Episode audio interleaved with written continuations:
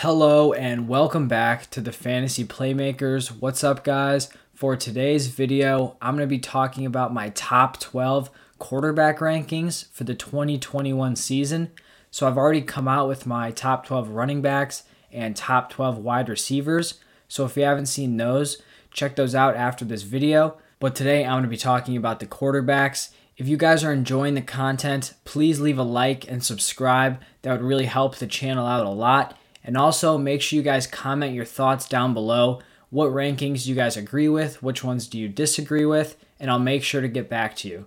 So let's get into it. The number 12 quarterback in my rankings is Matt Ryan. He's on a Falcons team that's really going to want to push the ball down the field. They averaged the third most pass attempts per game last year, and he's also surrounded by just some really top tier weapons. You have Julio Jones and Calvin Ridley at wide receiver, and the Falcons went out and they spent that number four draft pick on tight end Kyle Pitts, who is one of the best tight end prospects of all time. You also have new head coach Arthur Smith coming in, who was the former offensive coordinator for the Titans. And Arthur Smith established such a good offense with the Titans that it had fantasy owners all confused going into the 2020 season.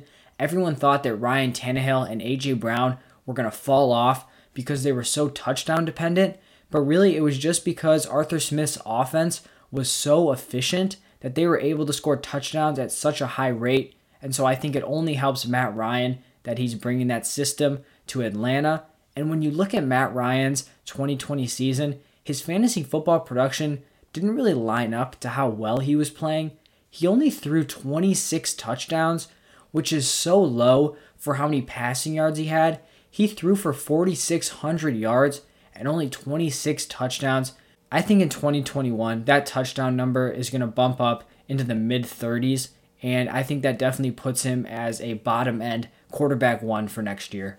At number 11, I have Matthew Stafford, who upgraded tremendously this offseason by being traded to the Rams. He's now playing in a Sean McVay system, which has proven to be effective. I mean, Sean McVay took the Rams to the Super Bowl with a high powered offense with Jared Goff as the quarterback. So if he can do it with Jared Goff, he can easily do it with Matthew Stafford. And Stafford is now throwing to Robert Woods, Cooper Kupp, Tyler Higbee, DeSean Jackson, and the Rams even went out and drafted Tutu Atwell. And I do not like Tutu Atwell, the prospect, but it just shows that the Rams really want to help get their quarterbacks weapons and really just help them out as best they can. And so I'm definitely expecting Matthew Stafford to return as a QB1 next year.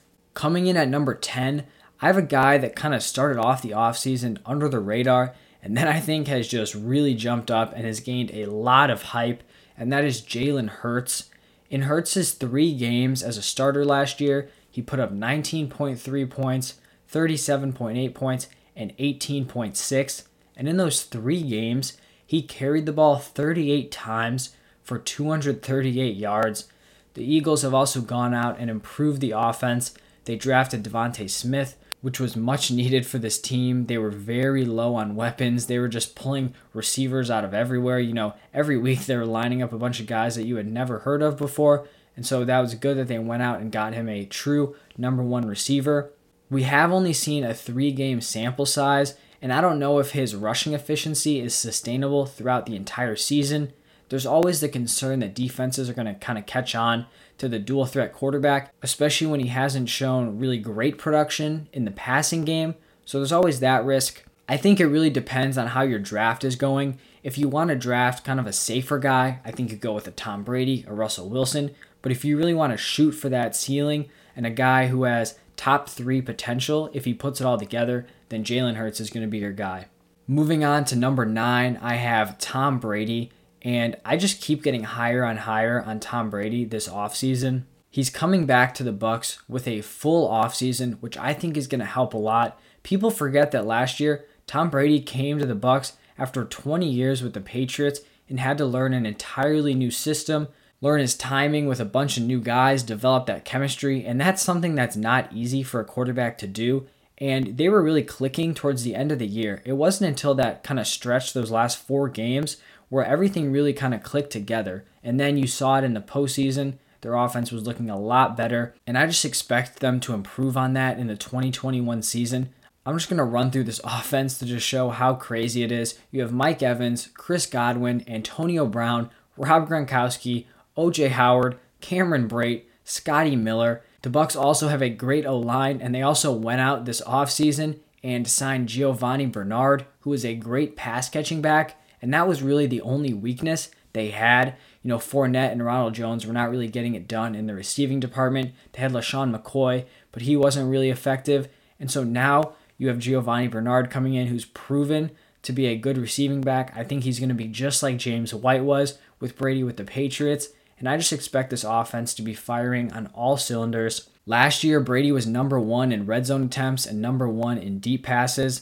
And I truly expect his numbers to be even better than the 4,600 yards and 43 touchdowns he put up in 2020. And that's not just because there's 17 games. I think on a per game basis, he's going to outperform his 2020 numbers. Coming in at number eight, I have Russell Wilson. He was number seven in points per game and number six in total points last year. The only problem is that he kind of struggled with consistency. He started off the season on fire. You had everyone saying, oh, Russell Wilson's finally going to win his first MVP. And by the end of the year, he wasn't even in the discussion. He finished very cold. And that's really why I have Russell Wilson here at number eight. I think there's a lot of uncertainty going on with the Seahawks offense. Are they going to potentially increase the rushing volume, which would give Wilson less opportunity? And the last concern I have is that in the beginning of the year, they were putting up those crazy offensive numbers because the defense was so horrible. But once that defense kind of settled down and was playing better, they were staying in games, they weren't having as much success as an offense. But I think Russell Wilson still has the ability and the weapons to be a top tier fantasy quarterback. At number seven, I have Aaron Rodgers, who is coming off an MVP season in 2020 where he threw for 48 passing touchdowns, 4,300 yards, and averaged 23.9 points per game. I do think Aaron Rodgers is bound for some touchdown regression just because that 48 passing touchdowns is not sustainable, but he's going to be a top quarterback wherever he is. And I say that because his future with the Packers is most definitely up in the air. He seems like he does not want to be there, and it'll be really interesting to see how this plays out. I think if he stays with the Packers, he's probably around here in that number seven range. But if we're looking at his possible trade destinations, the two places that I'm seeing the most amount of kind of push towards are the Broncos and the Raiders. I think if he goes to the Broncos, he's basically going to stay in this range as well, just because I think the offense of the Broncos is pretty similar to the Packers. You don't have a Davante Adams, but you have some solid weapons like Courtland Sutton, Jerry Jeudy, Noah Fant.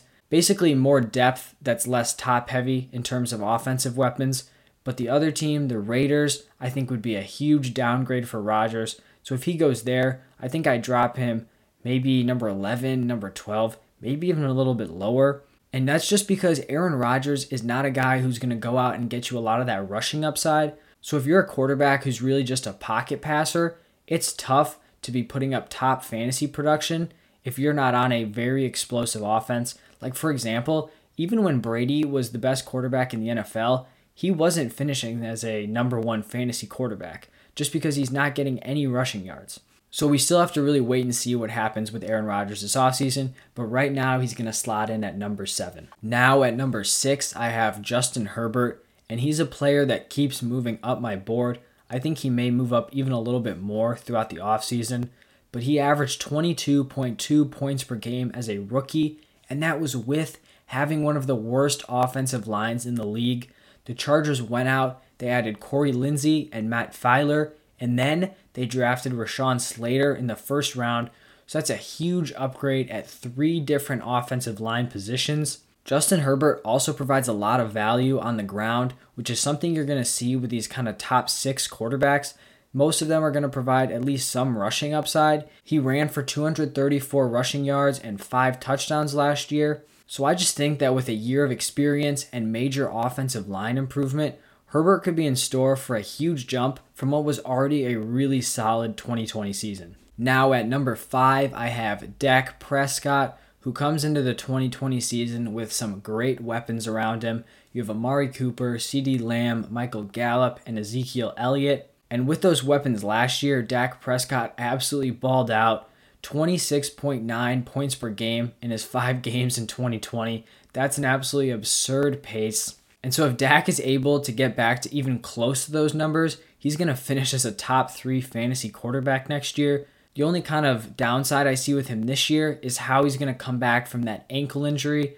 I think he's going to be ready by week one, but there's always concern, you know, if he's going to be 100% of what he was before. So that's just something we have to wait and see. So right now he's going to be coming in at number five, but he's definitely a player I like. And I could actually see dropping lower than this just because I think he gets a bad rep sometimes. Now at number four, I have Lamar Jackson, who I think has honestly been getting too much hate this offseason. He did have a disappointing season last year, where in 2019 he averaged 27.7 fantasy points per game and then dropped to 22.2 in 2020. So obviously that's not great, but he did end 2020 on fire and he's had at least a thousand rush yards and seven rushing touchdowns in back-to-back seasons. And like I talked about earlier, those quarterbacks that can provide passing and rushing upside are just going to be the most valuable options. The Ravens also went out in the draft and selected Rashod Bateman in the first round, which improves the weapons around Lamar Jackson, which is something he desperately needed. They also went out and signed Sammy Watkins, so I think you're going to have an improved receiving corps for Lamar. And Lamar Jackson gets a lot of heat for his lack of passing, but I mean, you guys are looking at his weapons, and his number one receiver was Marquise Brown. That is not something that's going to lead to a lot of success. So now you have Rashod Bateman, you have Mark Andrews, you have Sammy Watkins, you have Marquise Brown, who's now going to be able to play more of a role in this offseason as kind of his niche, you know. He's not going to have to be relied upon as that number one guy, which I think could really open things up for him. So I think Lamar Jackson is actually an interesting option here at quarterback this year, just because I think he may be undervalued by some people due to that disappointing 2020. Next up at number three, I have Kyler Murray, who is coming off a breakout 2020 season in his second NFL season. He was number five in points per game and number three in total points last year.